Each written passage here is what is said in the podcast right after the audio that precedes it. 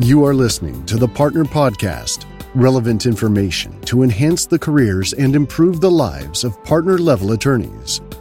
Produced by the Attorney Search Group, we grow law firms and accelerate attorney careers. Visit us on the web at attorneysearchgroup.com.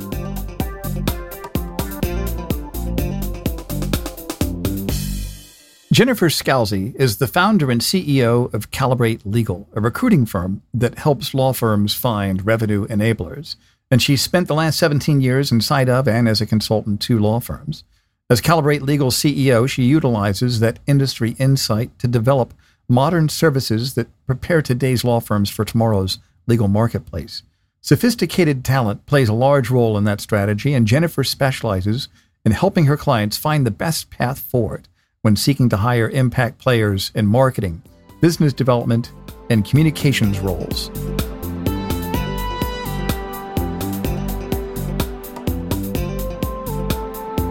I've got with me on the Partner Podcast today Jennifer Scalzi, who's the CEO of Calibrate Legal. And today we're going to talk about marketing and business development trends in today's law firms. Jennifer, thanks for joining me on the show today. Hi, Scott. Thank you for the invitation. I'm excited to talk with you today. Yeah, absolutely. And so, what I like about your expertise is that we're kindred spirits. We both yeah. do the same thing. We do recruiting, and we yes. both work in legal, but we talk to different animals. We I talk to partners. You talk to people that are in the marketing side for law firms. Mm-hmm. So, so kind of give me an overview. What's your history in the legal industry, and how did you get into recruiting? And what are some of the exciting things that you're working on currently? Sure. So I fell, accidentally fell into the legal industry like many people that we wind up recruiting through our business of placing marketing and business development professionals, a lot of them said, I was thinking I wanted to go to law school. And then I went to work in a law firm uh, and then decided not to go to law school. Right. And so I was one of those that did that exact path. And I really enjoyed the business of, that I saw that was happening inside of a law firm, but I didn't want to sit behind a desk and write briefs and read books and sure that kind of thing. So I pursued a job in a law firm where I started.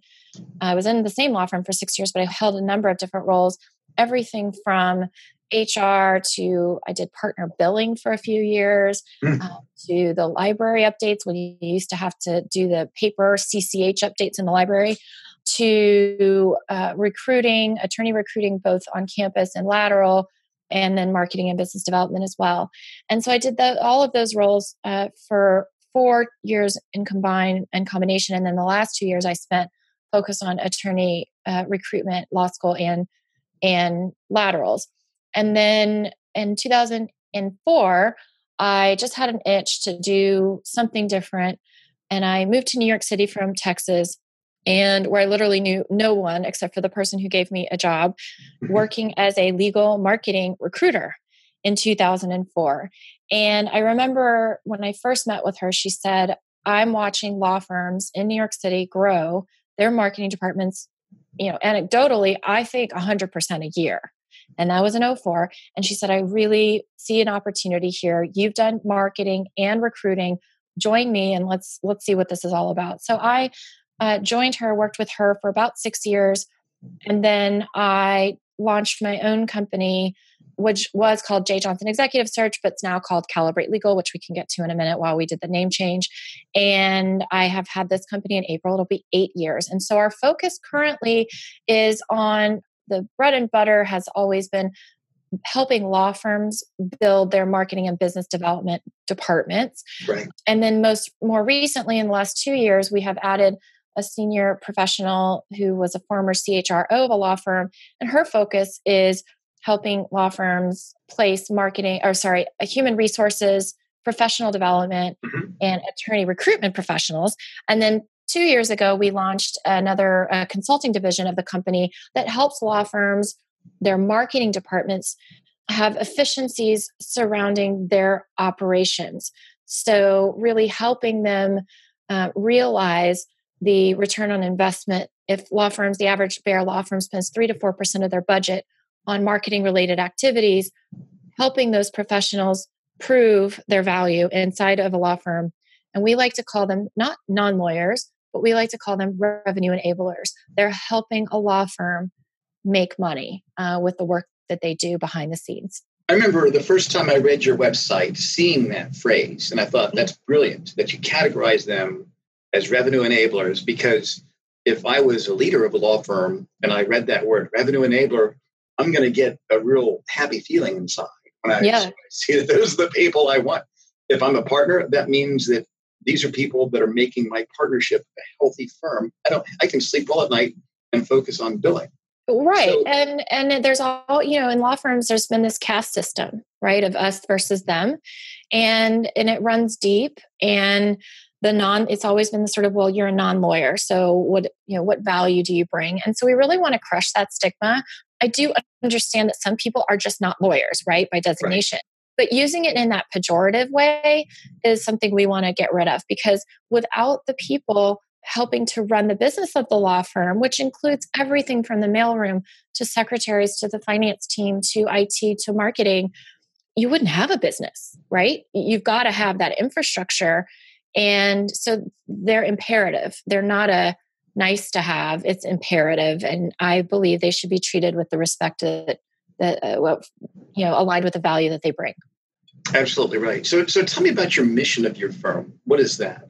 Yeah. So our mission really is to provide information and thought leadership and ultimately the best possible talent to help law firms professionalize on, on the business side of the house. So, uh, law firms in this day and age, as we all know, everything's changing. And I believe wholeheartedly that the firms who change their business model to embrace true business minded and experts um, in all aspects of the business services teams will be the ones that thrive in the future, mm-hmm. as opposed to firms that are run by partners who may or may not have a business background or training or acumen, frankly. So it's really helping law firms to realize their full potential through really sophisticated business services talent. Now, you're a smart person. You probably understand marketing, obviously, in the business of marketing to people who do marketing. Yeah. So, so how would you categorize? How would you segment the prospects of firms that you target? Is it only large firms? How would you categorize those types of law firms that you work with? Well, obviously, if you think about evolution, it's going to be the biggest firms that sort of started marketing with marketing teams 1st mm-hmm. and, and it's it's certainly trickled to the smaller firms. So I would say that, you know, I launched the business eight years ago with a couple of really large global clients. Um, and when we're talking large, in my world, large is more than a thousand lawyers. That's really big to me. Right, right. Um, whereas I know in other people, they say large and they mean 100 lawyers. And I right. think it's all perspective and relative to your where you're sitting. But so really large law firms. But we are currently working with firms in markets that are not what you would think of that sort of the first tier markets, the New Yorks, Chicago's, DC's, and the like. Um, we're working currently with a firm that has 60 lawyers who is looking for their first business development professional to wow. work with them on a strategic plan. And so we're working through that process with them. What does that look like? And how can we ensure that they get the right person for where they are in their own evolution that's going to sync with the, the culture of their firm? So we do everything from the biggest of the big, the mid size to the small, and everything in between. So tell me then, let's just say you have a new client, you're dealing with the chairman or whoever, whoever it is of the firm. How do you serve them in ways beyond just doing the placement? What are the things that you offer to them as you get to know them, as you manage that placement process and follow up?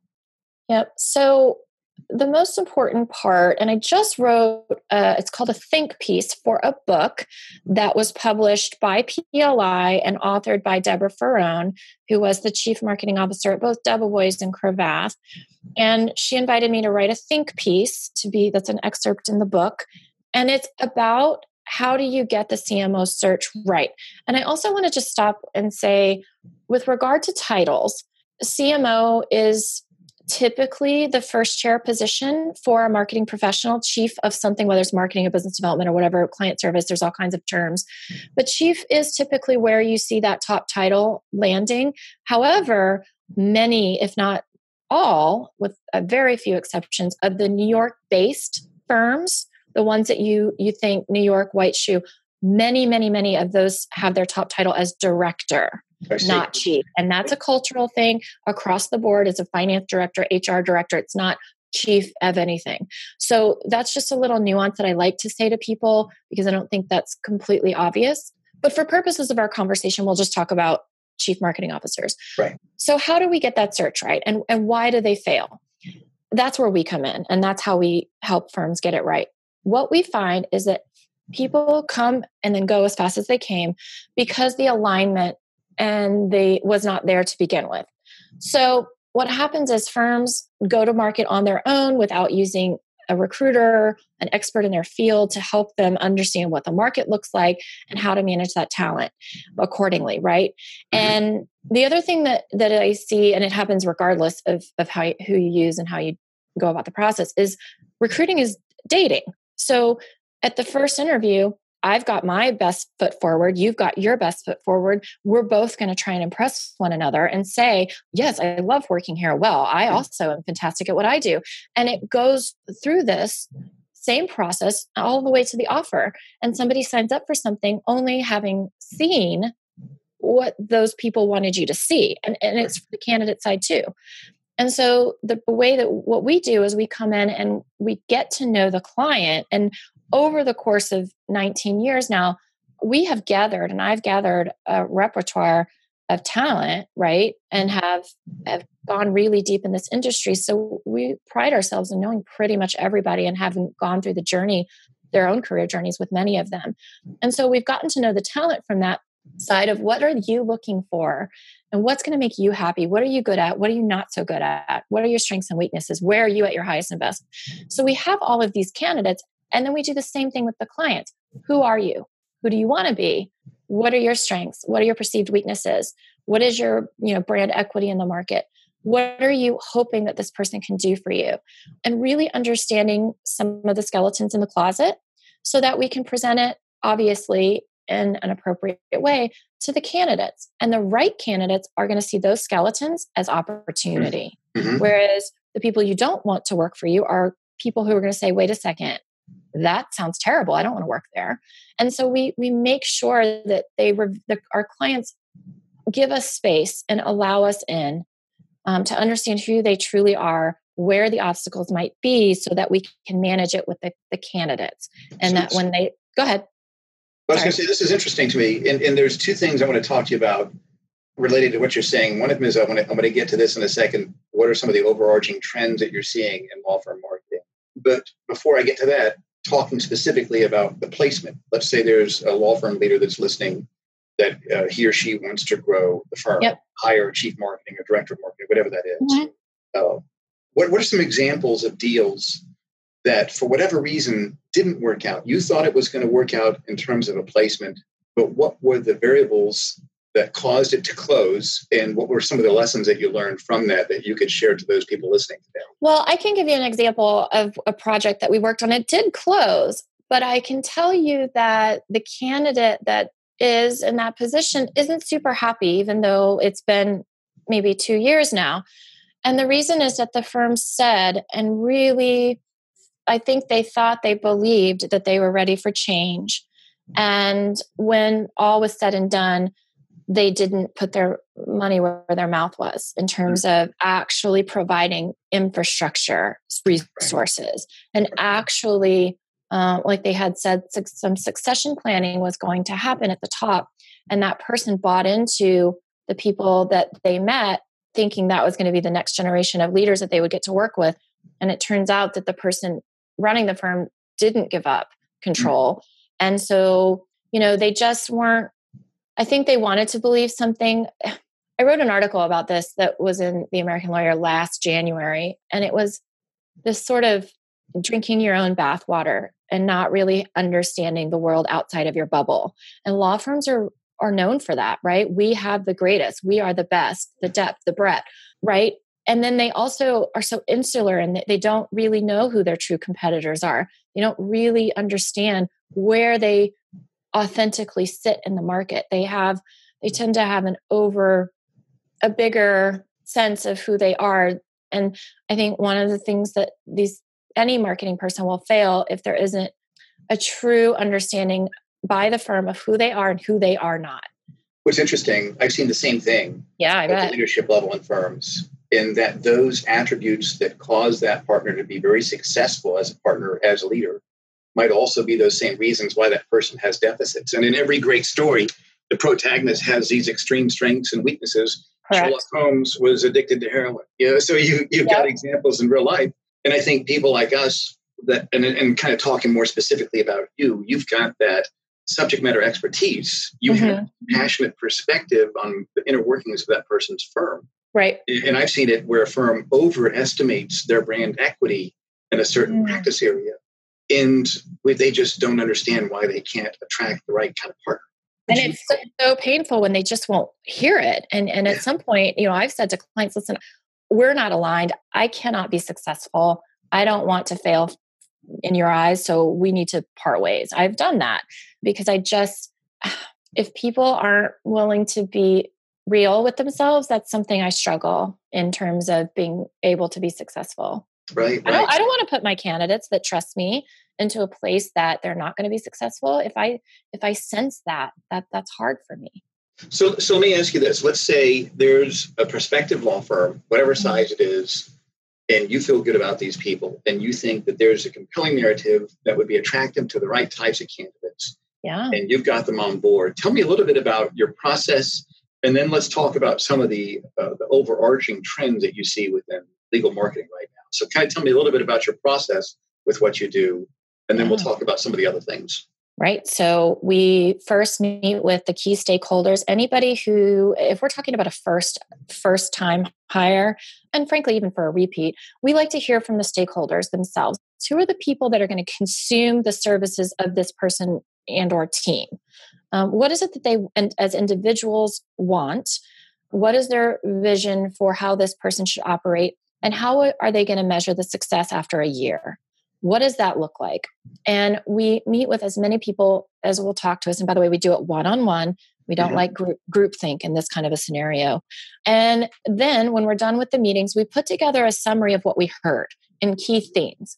And we line it up against the job description that they've probably already written and pr- proposed that we use and and see if it matches. And we talk with the management the people leading the search and say here's what we heard.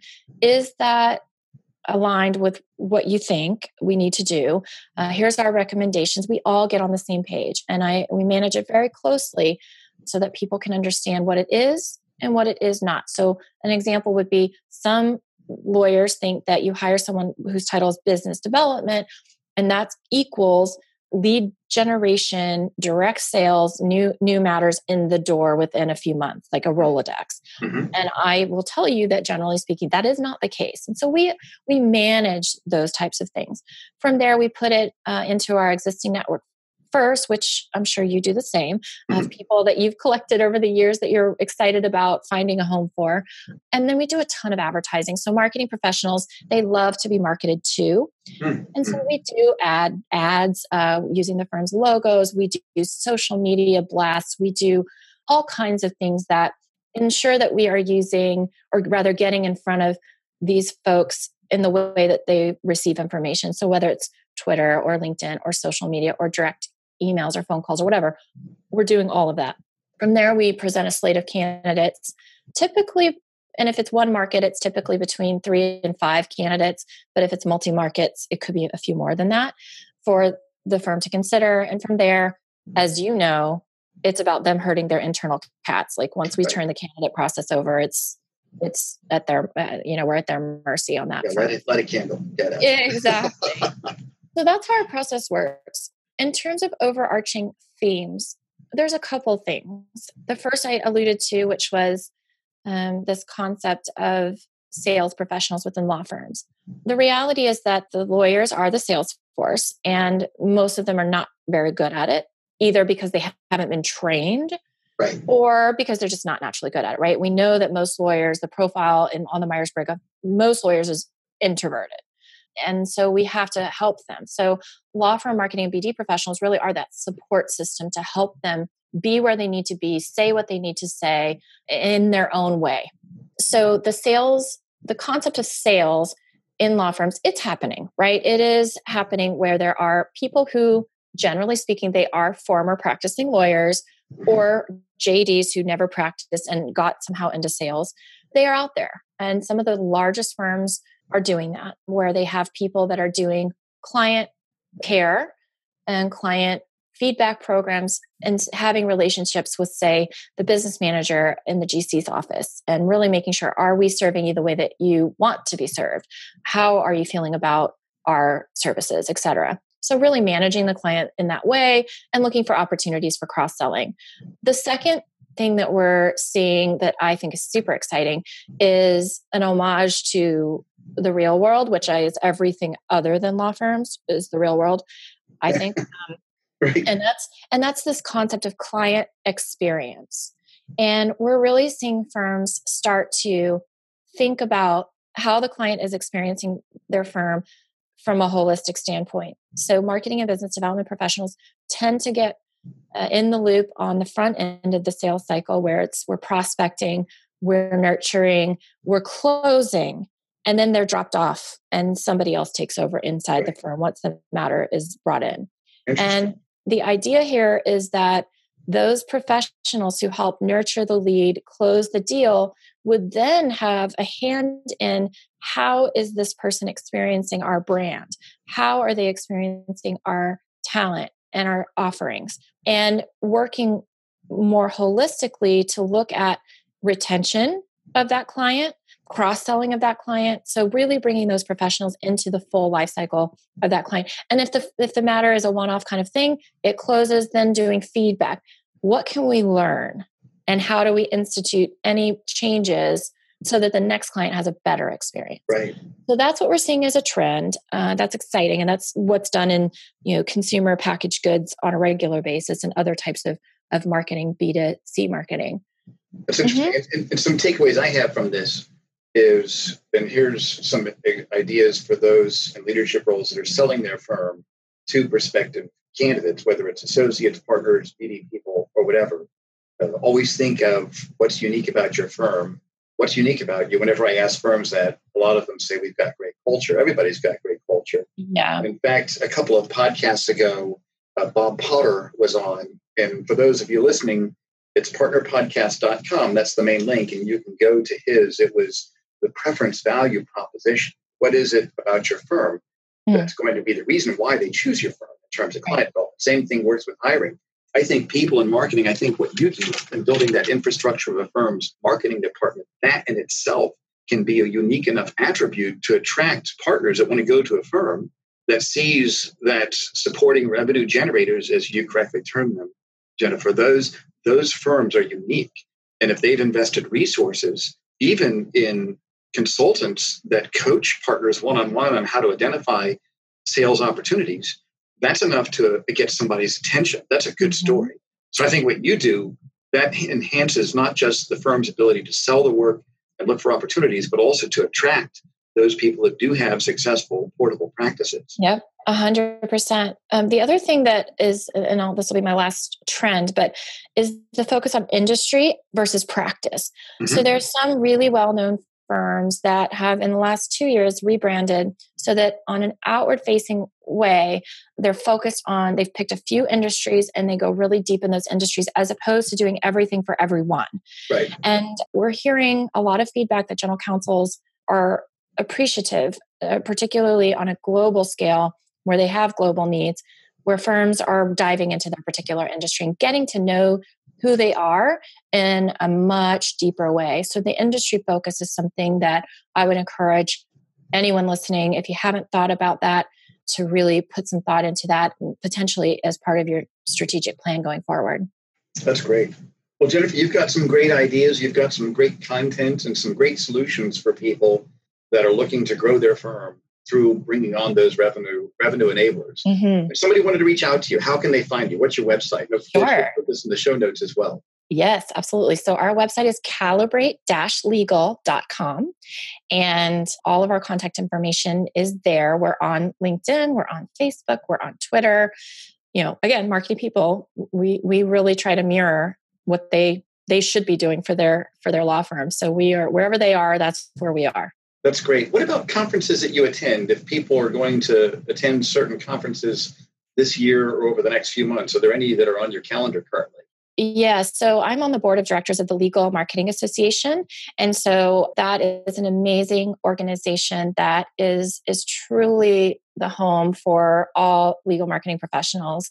We have tons of content on our website. There's podcasts. There's all kinds of conferences regionally. We have an international conference coming up in uh, April in Atlanta. And then in terms of another uh, conference that's really good, and we see we do see partners that go to that. It's called the Marketing Partner Forum. That's held every January. That's a, a Thomson Reuters produced event. Um, that one's really good as well, particularly for for partners to go with their first chair marketing professional and learn together. It's it's awesome content. But the Legal Marketing Association really is is the place to be for for any information on what's what's happening and, and trends, et cetera. That's great, Jennifer. Thanks so much for being on the show today. And I, am sure we'll bring you back to talk to you about more marketing ideas for law firms here in the near future. My pleasure. Thank you so much. Thanks for joining me. And if you have ideas or recommendations for this podcast, please email me at scott at attorneysearchgroup.com. For more information about the Attorney Search Group and the services I offer as a sports agent for partners who want to find a better platform, visit me on the web at attorneysearchgroup.com.